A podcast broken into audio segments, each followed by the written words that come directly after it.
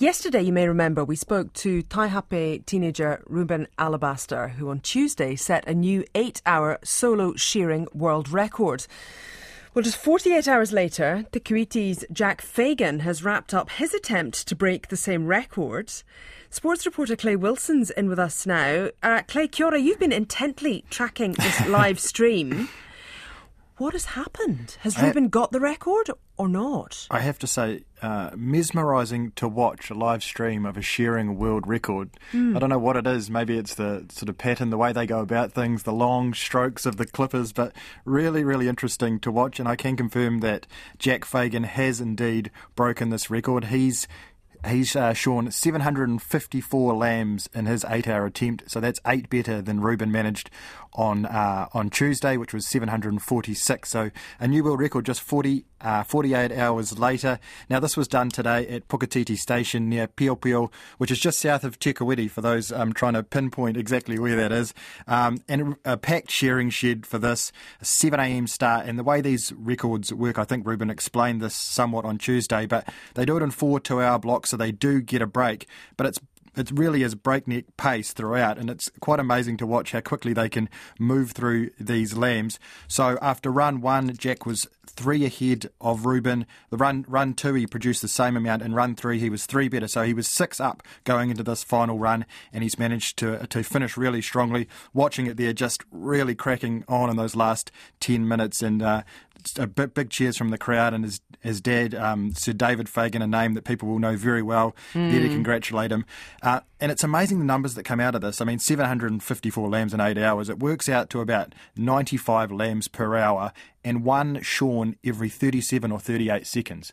Uh, so That's pretty, amazing. It's pretty spectacular stuff uh, as far as uh, an athletic achievement goes. Um, and he did also, he did he did his 754, and then the clock went, uh, the buzzer went, and he mm. did one more just for good measure. So uh, he wasn't happy, wasn't happy just to finish there.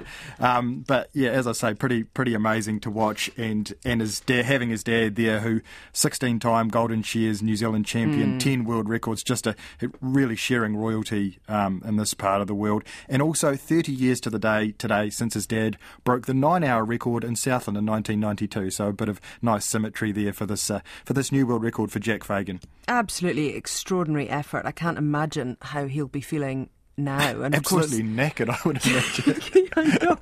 Oh, Wanting a, to sit down. It's a far cry from when I shored a sheep. Anyway, that's another story. But um, good on him. An extraordinary like effort. an extraordinary effort from both of them. Uh, and you know, Ruben crikey, he did think he was only going to maybe have that record for a couple of days, which indeed has been how it's turned out. But mm. good on you, Jack. What a what an effort. Um, now we must also talk boxing and other sports. Um, Joseph Parker is locked in his next fight, Clay. Yeah, so January 22nd in Manchester, he's going to fight a British fighter by the name of Jack Massey.